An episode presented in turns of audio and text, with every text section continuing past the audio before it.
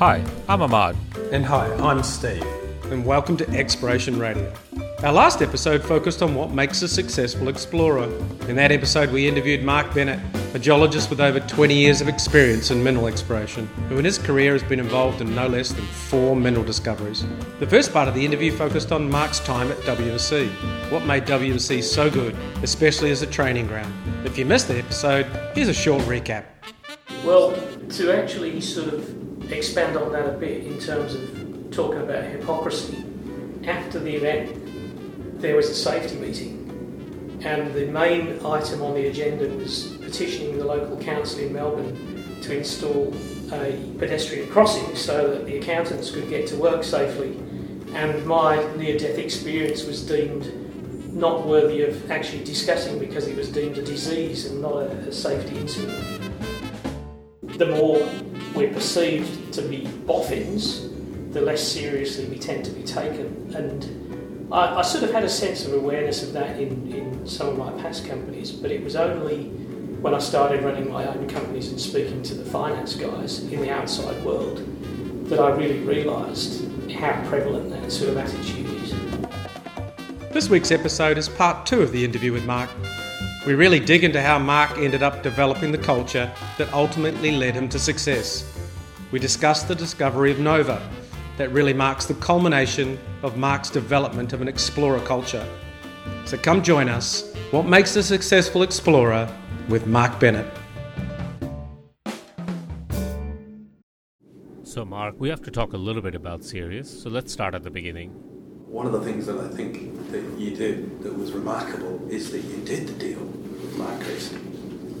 That is the story to me of the discovery, is that you unleashed an ability to explore, which nobody else has been able to do. And we hear stories about the discovery, and we don't need to go over there again because that's still some brilliant geology, brilliant exploration. But you did a deal with Mark Creasy. That's tell us about that. Probably less uh, less special than it sounds, really. so I'll give you context. Um, I've met Mark a few times, Yeah, and one of the yeah. things that I know that he respects is that you had been a successful explorer, that you've made discoveries. That was really, really important. Um, it's not that he looks down, but he, he views that as being the key criteria for, for doing deals. So you had respect for like from day one.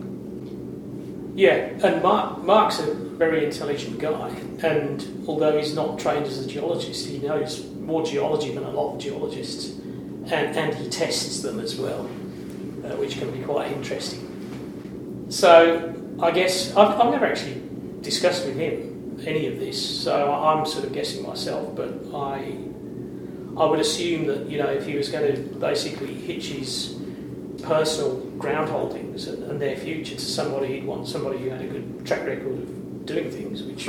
I can understand. But again, there, there are a few people around like that. And I think this is where it comes down to some of those simple things again, in that it's, it's a person to person thing. Mark's also quite unconventional and anti establishment in a number of ways. Yeah. So he, he wouldn't be attracted to you know a highly corporatised type of geologist approaching him to do things. So as my, somewhat informal approach probably resonated with him a bit, I would perhaps. Think, no, definitely, I would say. That'd be my uh, outsider's viewpoint. And the, I guess what's probably not so obvious is at that point he could have had every reason to not want to have anything to do with me at all because Mark was a major shareholder of Apex Minerals that, that basically was a corporate disaster and lost a lot of money. And I was a director of Apex Minerals at that time. But despite that, he, you know, was prepared to uh, to show faith in that. And part part was luck as well, juxtaposition of timing and everything else in that. He was at a point where he'd held on to his private ground holdings for a long time, and that's why other people hadn't been able to, to sort of access that. Yeah, yeah. But he was at a stage in his life, I suspect, where he realised that they needed a good shake, and the best way to do that was to put it in a public vehicle rather than do it himself. And uh, and in that sense, I, I may have just come along at the right time. uh, to do that. So the start of Sirius, you know, Mark owned 30, 30% or thereabouts. We'd taken the pick of what we thought were the best bits of his ground holdings around the state. And uh, we, we, we had a very clear game plan as well, and I think that was important. You know, as a, as a small exploration company, it's an insecure living with a lot of uncertainty. You don't know what's going to be happening two, three, five years down the track, and there's a temptation for those in those companies to to hang on to the money as much as they can to make the thing last as long as possible. But if you're going to do that and not spend it on drill holes, you're never going to find anything.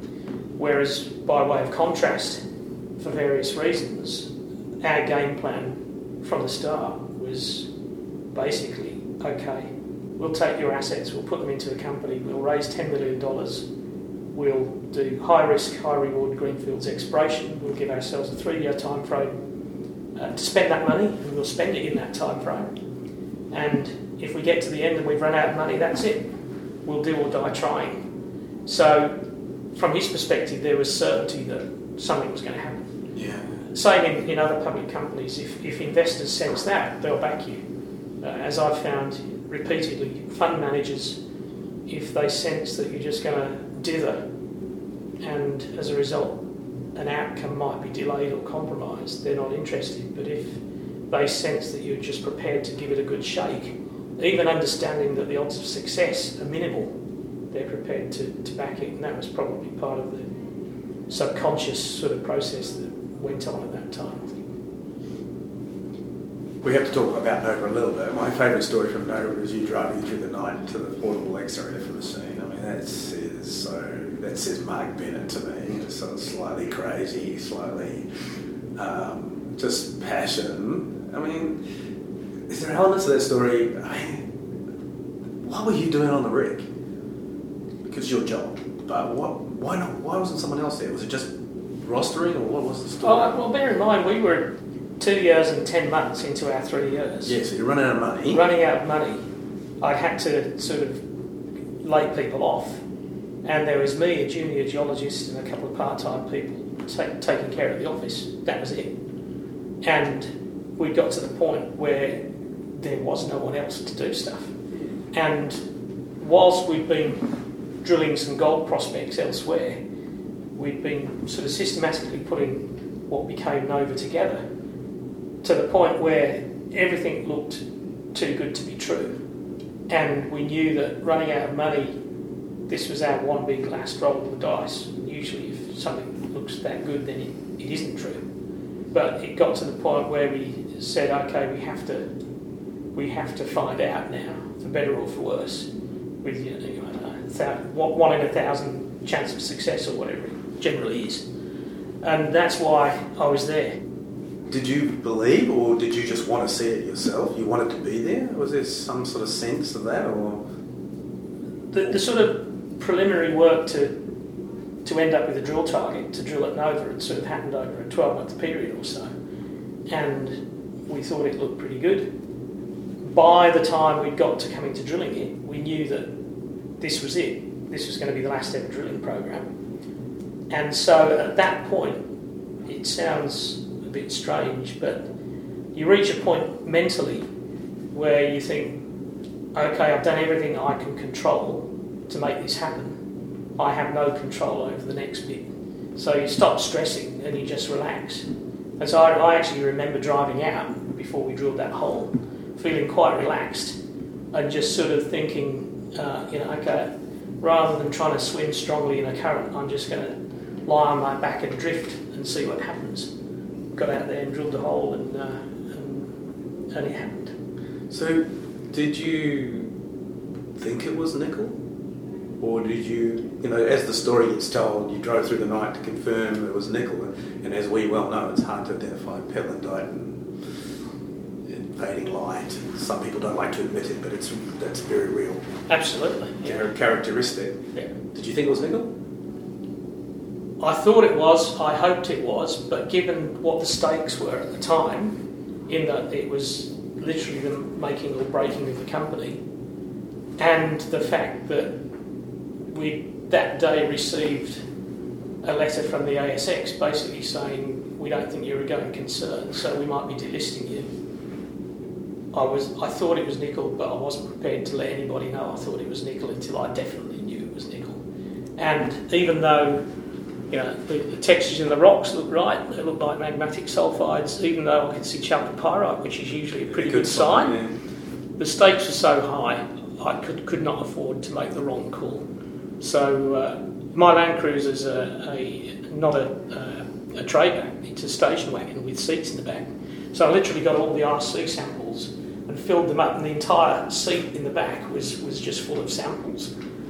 Yeah, and that was probably I don't know mid afternoon by the time I'd, I'd left site, and literally driving into the sunset to the west, and then uh, night fell as I was about halfway there, and Sirius rose.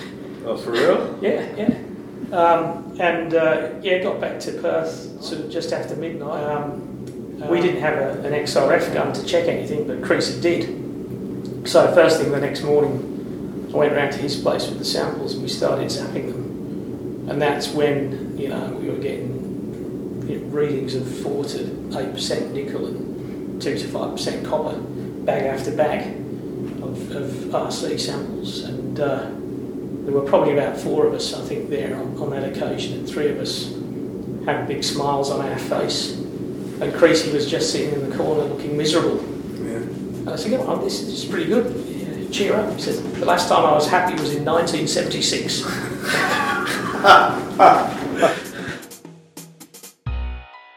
Coming up after the break, lots more, including what the discovery of Nova meant to Mark and his team, why having skin in the game is important in mineral exploration, and how to do exploration in big companies.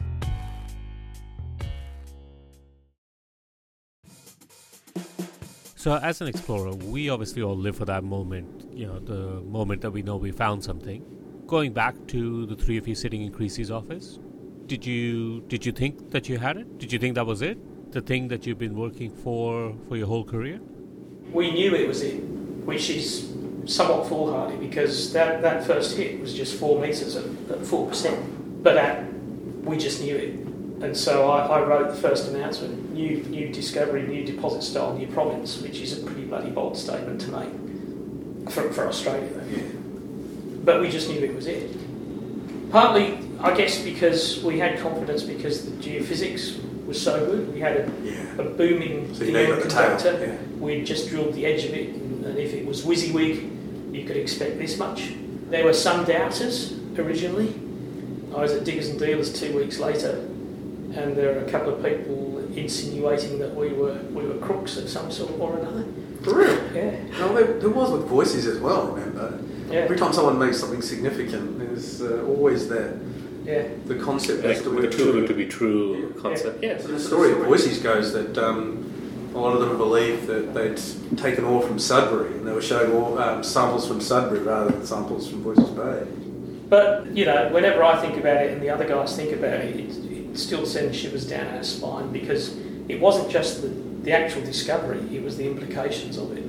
For the prior two months, we'd had some stockbrokers sensing blood in the water in that they saw we were running out of money and proposing, as as these nice guys do, that they'd raise some money for us to help us out, but it was going to be deeply discounted and essentially they end up controlling the biggest chunk of the company. And if we'd have given in to to that, then even with the discovery, the, the effects of that wouldn't have been as leveraged as they were. But because we resisted that, and because it was really the last roll of the dice, we it, it was the it was the buzz of the discovery was the fact that it was something potentially really big. But the fact that all these guys who were our shareholders and a lot of little mums and dads, not, not big instos, were suddenly going to be millionaires. And I reckon we probably created about 100 to 200 millionaires through that process. So much so that when we discovered Bollinger as the, as the next bit, we were getting crates of Bollinger champagne delivered to the office by people we'd never met. Yeah. You've been fortunate enough to have success a number of times. How satisfying was Nova? Was it more, less than before? Oh, well, for a whole bunch of reasons. Partly, you know, it was just a, another sort of any Southern league in terms of what we'd found compared to previous things. Uh, partly because the circumstances of it saved the company and it, and it rewarded everybody who'd had faith in us. Partly because it was so so different. And as, as Steve would know, you know, it's, you get gold deposits all over the place. You don't get big magmatic sulfide deposits all over the place. So it's pretty special when you find one of those. Also, partly, not that this is the main driver by any means, but the fact that we were we owned part of the company this time. We weren't just working for somebody else who was going to benefit. I'm a big believer in the whole skin in the game uh, concept. I really do believe that um, you are so motivated by when you have something that's involved in the company. I know it's a it's a standard line, but one way to put it is if you're running like a, hundred million dollar exploration budget for a big company, you've got no skin in the game. It's very easy to spend hundred million dollars without asking the question if it was your hundred million dollars. And I honestly believe that I could do more with ten million dollars of my if I had my own involvement than I could do with a large company budget of 100 million. I think a lot of these budgets are, are wasted by a simple lack of understanding of the value of skin in the game and geologists who are actually spending, who have fiscal responsibility and understand that they've got to spend their money wisely Mm. and still be adventurous and still take the risks that are necessary. That's what being an entrepreneur is all about. Yeah, absolutely. With bigger exploration budgets, there is there is wastage. There's this sort of not deliberate, but there's this sort of unconscious thing that happens that you can afford to drill a hole in the wrong place because you've got plenty of others you can drill, or whatever it might be. Or you can spend $10 million on an exploration cap rather than 100,000 and it makes a huge difference. And these guys here, not just, you know, in four companies, some of these guys have been with me now. And one of the things we say is, you've got to remember, it's you're spending other people's money. That's right. And if you expect them to give you more, they want to sh- want to see that you're spending it well. So, being really judicious with your expenditure, thinking hard about how you spend it, not having any of the trimmings. Trimmings, uh, all of that is really important, and you you do view it subconsciously as your own money, and you do deploy it much more efficiently because of that. you and I have known each other for a while. One of the things I've seen is you like a sense of fun. That's a key element of who you are and the culture you have. These people don't just want to go and explore. They they like the culture that you have. They like the work environment that you create. Is that true? Yeah, that, that's very true. And when did that start? Oh, it started a long, long time ago, I think, in, in the... In WMC? Yeah, absolutely. Yeah, because I can um, remember LionOre coming around to play indoor cricket at LionOre on Friday afternoon. You're like, really serious explorers, really determined to make a difference, but still with a sense of camaraderie. I reckon the team makeup and how to get the better, best out of people. Like this psychological stuff is the stuff that isn't talked about enough. We don't talk about it. It's almost as if it's too emotive for us to consider as scientists. You know, Not just scientists, I think corporately as well. I thought you and Peter Parker worked really well at LionOre. I always got the impression that you could do nearly what you wanted. You were building a culture in LionOre. In, in the exploration group, Yeah, as no- opposed to the company. Yeah, no, no, exactly. And sure.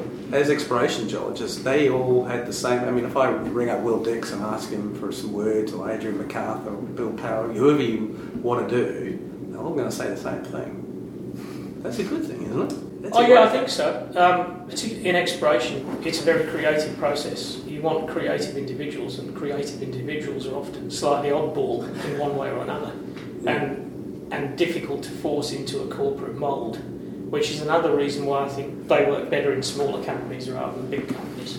It, it, in some ways, it's simple. We, we spend most of our waking lives at work. And if you want people to do special things and perform, then they've got to be motivated and enjoy what they're doing. And if you force them into a situation that isn't enjoyable, it's just not going to happen. If you could go back and look at the difference between WMC, LionOre to Apex in particular, is that the evolution of Mark Bennett getting more space to create his own culture? My approach started back in WMC, in a big company, and as I've essentially gone down the food chain, company wise, from WMC to, to LionOre, through Apex to Sirius to this, I've listened and looked and learned and tried to retain the good stuff about the big companies, but get rid of all the other nonsense that often comes with big companies. And as I've been fortunate enough in my own companies to be able to be the one who can make that decision rather than live with somebody else's culture, that's what's enabled that to proliferate. And that's what's recruited a lot of other people and, and works really well. I'm very sort of anti-establishment and, and unorthodox in a number of ways. So I've never ever read a management book, and I would never ever read a management book because I think it's nonsense. Uh, because most of what we do is just common sense. Yeah. Don't need it wrapped up in big long words by somebody else. And the common sense is really, you know, obviously it's a given. You, you've got to be competent at what you do. But what makes the difference is if you're committed to what you do and if you're enabled to actually do it by the circumstances. So if you can get those things right, it'll make a huge difference. And yeah, we, we have fun, we're informal, there are very few rules, there are arguments, but that could be seen by some as being unprofessional or perhaps not very good at your job, but it's actually quite the opposite. What we've tended to find is, is with a number of people in some companies that take themselves very seriously they think it's, it's, it's the suit they're wearing that determines how clever they are or, or how accomplished or powerful they are. And it's often not the case. And for example, I might not win friends in Vancouver by saying this, but the juniors in Vancouver are characterised by sharp people in sharp suits that look very professional, speak all the language, but actually don't have that much substance underneath.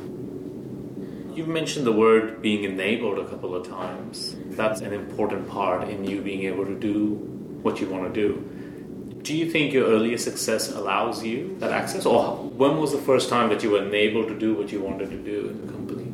Would it be LionOre? LionOre certainly, with it being a smaller, hungrier company at the time, because at the start of LionOre, uh, LionOre had only just taken over Forrestania Gold, which was a small Perth junior and it had a market cap of about four million, so it, it thought like a junior, and it depended for its survival on success. So that galvanises everybody into making it happen, and because of that, uh, you, know, it, it's uh, we had one success, and then that snowballs. That gives you the, the credibility with others, and, and the ability to to go on and, and then do another one and another one and another one and so on.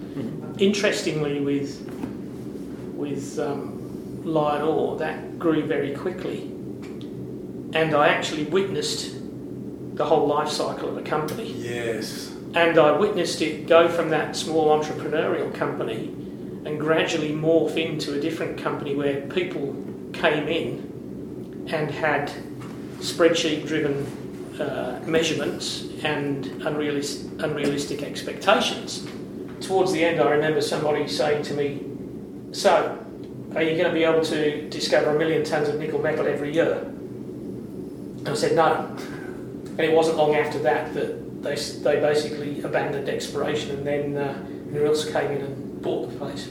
So, I don't think a lot of people realise that. Um, that LionOre was essentially in decline and showing the signs of, of what happens when companies grow before the takeover that disguise the fact that LionOre were already in that mid-tier syndrome of we've grown big and now we don't know how to grow. We don't know how to sustain this culture. We, are basically yeah. going to run this company now. Yep. They were a victim of their own success. It, they were, uh, and that's one of the key things with growing an organisation is the new people. If you, if you don't if you don't have the same culture, it obliterates the, the startup culture and, and it becomes doomed big companies. Well, that sounds like we should talk about big companies. now, I know some of your views on this, but one of the things I, uh, I'd be interested to know is, like, and I've thought about this very deeply, and I've had a couple of uh, experiences now, lack of success in big companies. Where, how do you think exploration can work in big companies? And if you were going to run a big company exploration, what would you do that's different to the way it's being done? I think it's harder in big companies, but I think it can be done, and I think the Anglo-American example sort of hints at that. The key thing is, is, is whether you have support at a board level or not. If you've got support it can be done in big companies, if not no chance, or in any other company for that matter. So it's very dependent. You can have an army of really good geologists and explorers. If they don't have that support with a key person who has credibility with the board and strength of personality to put their case, it all goes to waste. So can be done with big companies. It's harder, but also I think it can change very quickly within big companies as well because it's you're dependent on one person in one position, and if that changes, If they go, whatever. So does that come back to your concept about being enabled to do? So do you need that enabler in a big company? it's, it's the most important thing. Whether it's a big company or a small company, you know, in, in a big company, your customer, the person you're asking for money from, will be, in one sense, the exploration manager or the GM or ultimately the board who decide where to stick the funds. In a small company, it's exactly the same, except you, you're speaking to a bunch of fund managers or, or retail investors rather than people within the company for exactly the same thing. So, if the person responsible for you know, championing the cause of the explorers is able to do that, that person, whether it be an exploration manager or an MD of a smaller company or whatever, is the key thing in, in, in making a difference. Would you ever work for a big company ever again? I very much doubt it. Yeah, Uh, so, somebody actually asked me, you know, they were talking about culture and uh, whether I would go into a big company to try and change the culture. But I think that is such a monumental task that you would probably go insane or, or die trying. Well, uh, I've got the scars to prove that I tried. One of the problems I have is I almost look back at the past and I caught the very end of WMC in the decline, and I, I still got many elements of the positive culture, but I know that it was the end, and I haven't seen anything comparable since. And so, trying to recreate is is motivating. Trying to, to actually succeed is proved to be very difficult, very very difficult. Um, What are positives that you see in a big company exploring? Do you think there are any? I don't think it's just a big company, little company thing. It, it, it's the culture that comes with it. So, you know, in a WMC big company culture, it's very positive. In some other companies that I'm not going to mention, um, it's probably nowhere near as, as, as positive. I, I just think it's very hard for big companies because, and, and I see it in all sorts of little ways. So, and this might seem totally unrelated, for example, but doing a native title agreement. And I, I know a number of Aboriginal guys really well through this sort of process, and many of them have said to me, We'll talk with you guys because you're the boss. And it's not just because you can make decisions because you're the boss, it's because you're showing us the respect to come out as the boss to talk to us. And the bigger the company and the more layers there are, the, uh, the harder that is. And there's a, a company, a mid tier company, for example, that has engaged with some Aboriginals I know, and they've sent their sustainability manager out there to talk to them, and he's responsible for, you know, community relations, heritage, environmental stuff, and so on. And these Aboriginals are very insightful. They said to me, That's interesting, isn't it? We're now considered the same as flora and fauna. Ah, ah. Coming up after the break, the last bit of our interview with Mark Bennett. For those of you out there that may be inspired by Mark's talk about mineral exploration, Steve and I wanted to give you some recommendations for books, either on mineral exploration or dealing with topics that are relevant within mineral exploration. So, in no particular order, here are top 5. Number 1 The Signal in the Noise by Nate Silver. Although this book is really about statistics, it really hits at the heart of exploration geochemistry, but also exploration in general. Number 2 Fire into Ice Charles Fipke and the Great Diamond Hunt by Vernon Frolick. This book is about a discovery of the diamond mine called Ekati, and the guy who discovered it named Chuck Fipke. Number 3 is The Discovery of Olympic Dam by David Upton. This book shows that even the best projects ride a roller coaster of excitement and doubt.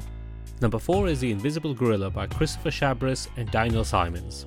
This book shows that it's always a lot easier to explain things in hindsight. And last, at number 5, The Conquest of Copper Mountain by Forbes Wilson. This book is about the discovery of Grasberg, one of the largest base metal deposits in the world. So, what did you think about our list? Let us know on Facebook and Twitter. If you did like our list, please send us through your suggestions on those two platforms as well.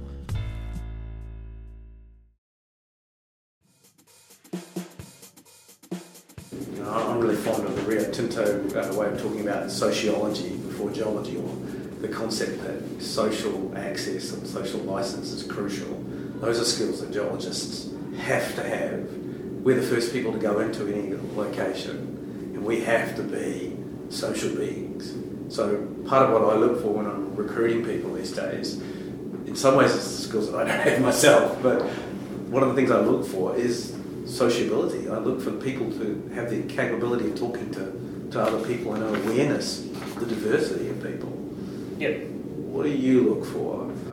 What do I look for in the people? Mm. With the, uh, the sort of geology side as a given, Yeah. passion for a start. That determines whether people really care and do the extra stuff that makes the difference. And, you know, we have people right now standing out on a salt lake in you know, foot or two foot of water doing a 16 hour day, unable to sit down. and they're prepared to do it, and they do it day after day after day because they believe in it and they have a passion. So, you, you know, in some organisations, that just wouldn't happen. So that's hugely important.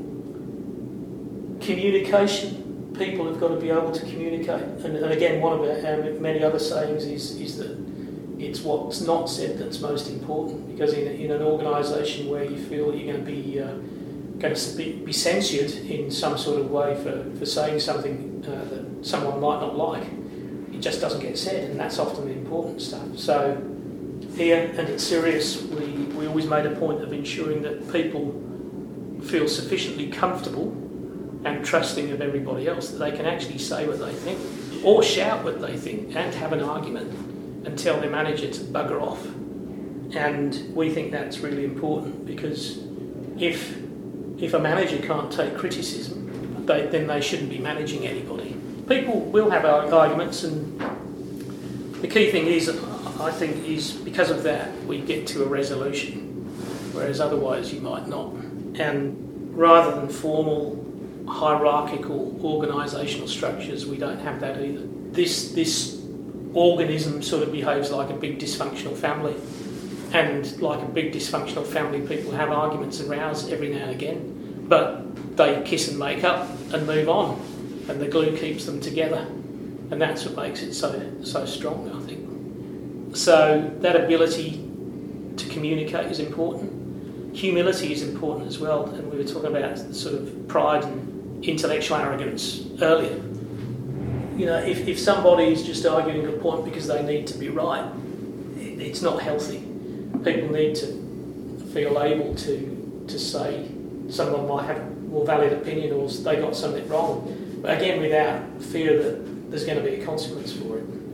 So all of those things, and just being real people as well, and that filters down through all of these sort of relationships. Whether you're talking to the local pastoralist or, or the local Aboriginals or somebody at the laboratory you use or whatever it is, if, if you just have good relationships with people, it makes all the difference. So it's it, it, it's really sort of basic common sense, really, as I see it.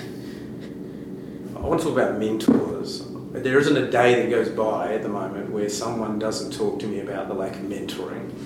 And there's two schools of thought. One is that um, we all have mentors, they weren't formalised in the old days. And some see the need to have more formal mentors. And I guess I believe that mentors are sort of organic. They're people that you find, they find you, and there is no formal process. And it doesn't even need to be in the same company. I mean, who mentored you? Who do you look at? Oh, there are a number of people, but, but back then it was they were accidental mentors, and, and there wasn't really an awareness of a formalised mentoring process, if you like. But the structure was such that there were a lot of people around who could just chance upon being mentors without any planning. So there were a number of people and events I think that were important in that regard. Firstly, you know, my geology teacher inspired me. Secondly, the guy who interviewed me to, to do my undergraduate geology degree was, was a mentor. And he actually bent the rules and allowed me to get into university to do, to do the course without the appropriate qualifications. Uh, and then sort of mentored me after that. Then in WMC, probably Chris Bonwick I'd pick on most of all, because Chris was just uh, an absolute enthusiast, Yeah. uh, which you need to be if you're going to be an explorer. And then latterly, Roy Woodall. Then, in an entirely different way, more recently, an Aboriginal guy I know called Tony Shaw, who I work with from time to time. I developed relationship with him and learned a whole variety of stuff from him that I would have had no chance of ever understanding otherwise.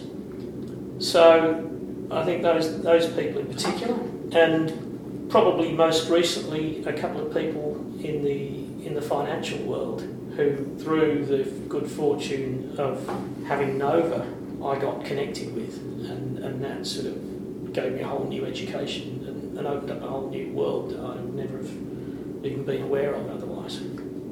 Geologists understand the need to find money, obviously, to, Yeah. so they are able to do what they do. But Yeah. is that do people enjoy it? Is it a necessary skill to want to learn how to raise money and to, to actually like it?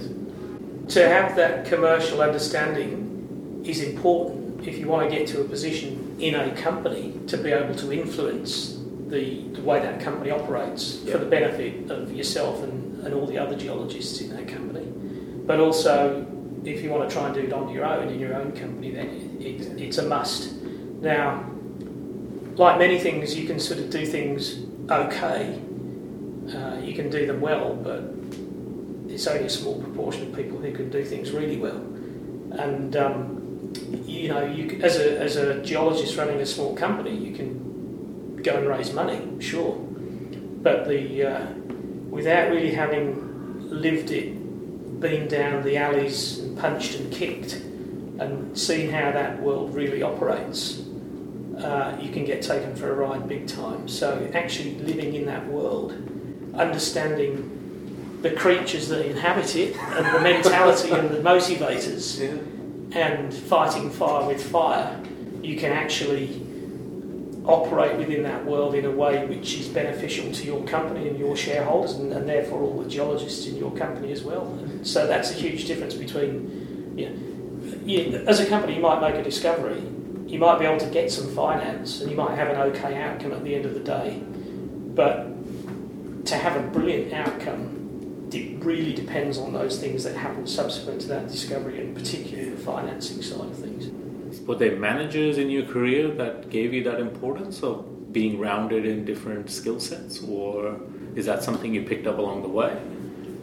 Again, interestingly and somewhat unconventionally, I think my career with, with WMC, I, you know, as an exploration geologist, I was a mine geologist. I then got into sort of regional technical evaluations. Then I ended up uh, sort of dabbling with some of the commercial guys in, in Melbourne, doing things. And on one hand, that was good because you start to see some of the tools that are used, which are helpful. But on the other hand, particularly when I was doing it, there was an obsession with MBAs. I, I, I actually don't regard MBAs that highly. What I've seen is it's a bit like learning from the book and, and, and learning on the street. Uh, you can learn all the financial principles or, or whatever from, from studying them. And, but it's only when you're in there doing it and the outcome of your decisions is actually going to make a real difference to you and everybody around you that you really get to learn the ins and outs of it. In, in, it's uh, a sort of financial street smartness, if you like, rather than, than pure learning. And it often comes down to psychology again at the end, the motivators of different people. And if you can figure out what different people need or want and why they might, might be doing something and what might be a better outcome for you or them, and, and you can sort of think your way through it, and it's basic human motives most of the time, then you can deal with that a lot better. I've not had any any formal financial training at all, and through Sirius and now S2, we've done some of the better deals around in terms of financial outcomes for shareholders. So, um, financially, don't need to work anymore. I presume you want to. And I, just to give you some perspective, I've thought about whether to continue being exploration. I haven't been successful, but, but I'm addicted. In fact, I consider this to be an addiction. I want to do this. Are you addicted? to Yes. Yeah, I will never retire. Yeah. I took two weeks off between Sirius and S2 and got bored. and it's the same with everybody else Yeah. as well. I think it's a key Um, characteristic, to be honest, that separates us. You can't really give it up. Yeah, So you're successful, and you still can't come. So success doesn't change you absolutely. You know, we, we've had a number of people ask us, not just myself, but all the other guys here. Um, okay, you know, Sirius was successful, you made a bit of money, You're you going to retire now? And the answer has been unanimously no. And you, see the look of confusion on people's faces, and and uh, because they can't, they don't understand why. And it's because we love what we do. And I think that's why we're successful. It's because we love what we do. If you love what you do, you're going to do it well, and the success will come. And the interesting thing I've found through Sirius, particularly, is that is actually the most important thing being successful in exploration. But you need money to do that. If you go to the money people, the first thing they'll ask you is how much skin have you got in the game? And at the start of Sirius, we didn't necessarily have a lot of skin in the game back then. And if if a fund manager or a broker thinks you don't have the same motives of, as them, which is to make as much money as possible, they'll think you're incompetent and not capable of doing the job and won't support you. If they ask you and you say you do because you love it, you actually risk Yeah. losing all of your support from those guys. But the really good thing about Sirius was I always made a point of saying that, and those people have seen what that has Yeah. resulted in. And so now a lot of people who we rely on as, as investors to fund us um, are there to support us, knowing we do it because we love it. And they understand that, that because you love it, you'll do it well, and there's a better chance of a good financial outcome. And by way of contrast, in a previous company, Apex, I think there was too much obsession on behalf of some with what the, the ultimate financial, financial outcome was going to be. And they neglected to put enough time and effort into thinking how they would actually get there. That's a common disease, that one. And so it's a sort of dual thing in, in, in getting support of investors and people in the financial markets is you've got to tread this tightrope of ensuring they understand that you're hard-nosed enough commercially to realise and to want to enrich them and the shareholders because that's what you're there for. It's more than that. If you do it because you feel your life depends on it, then you're going to do it well.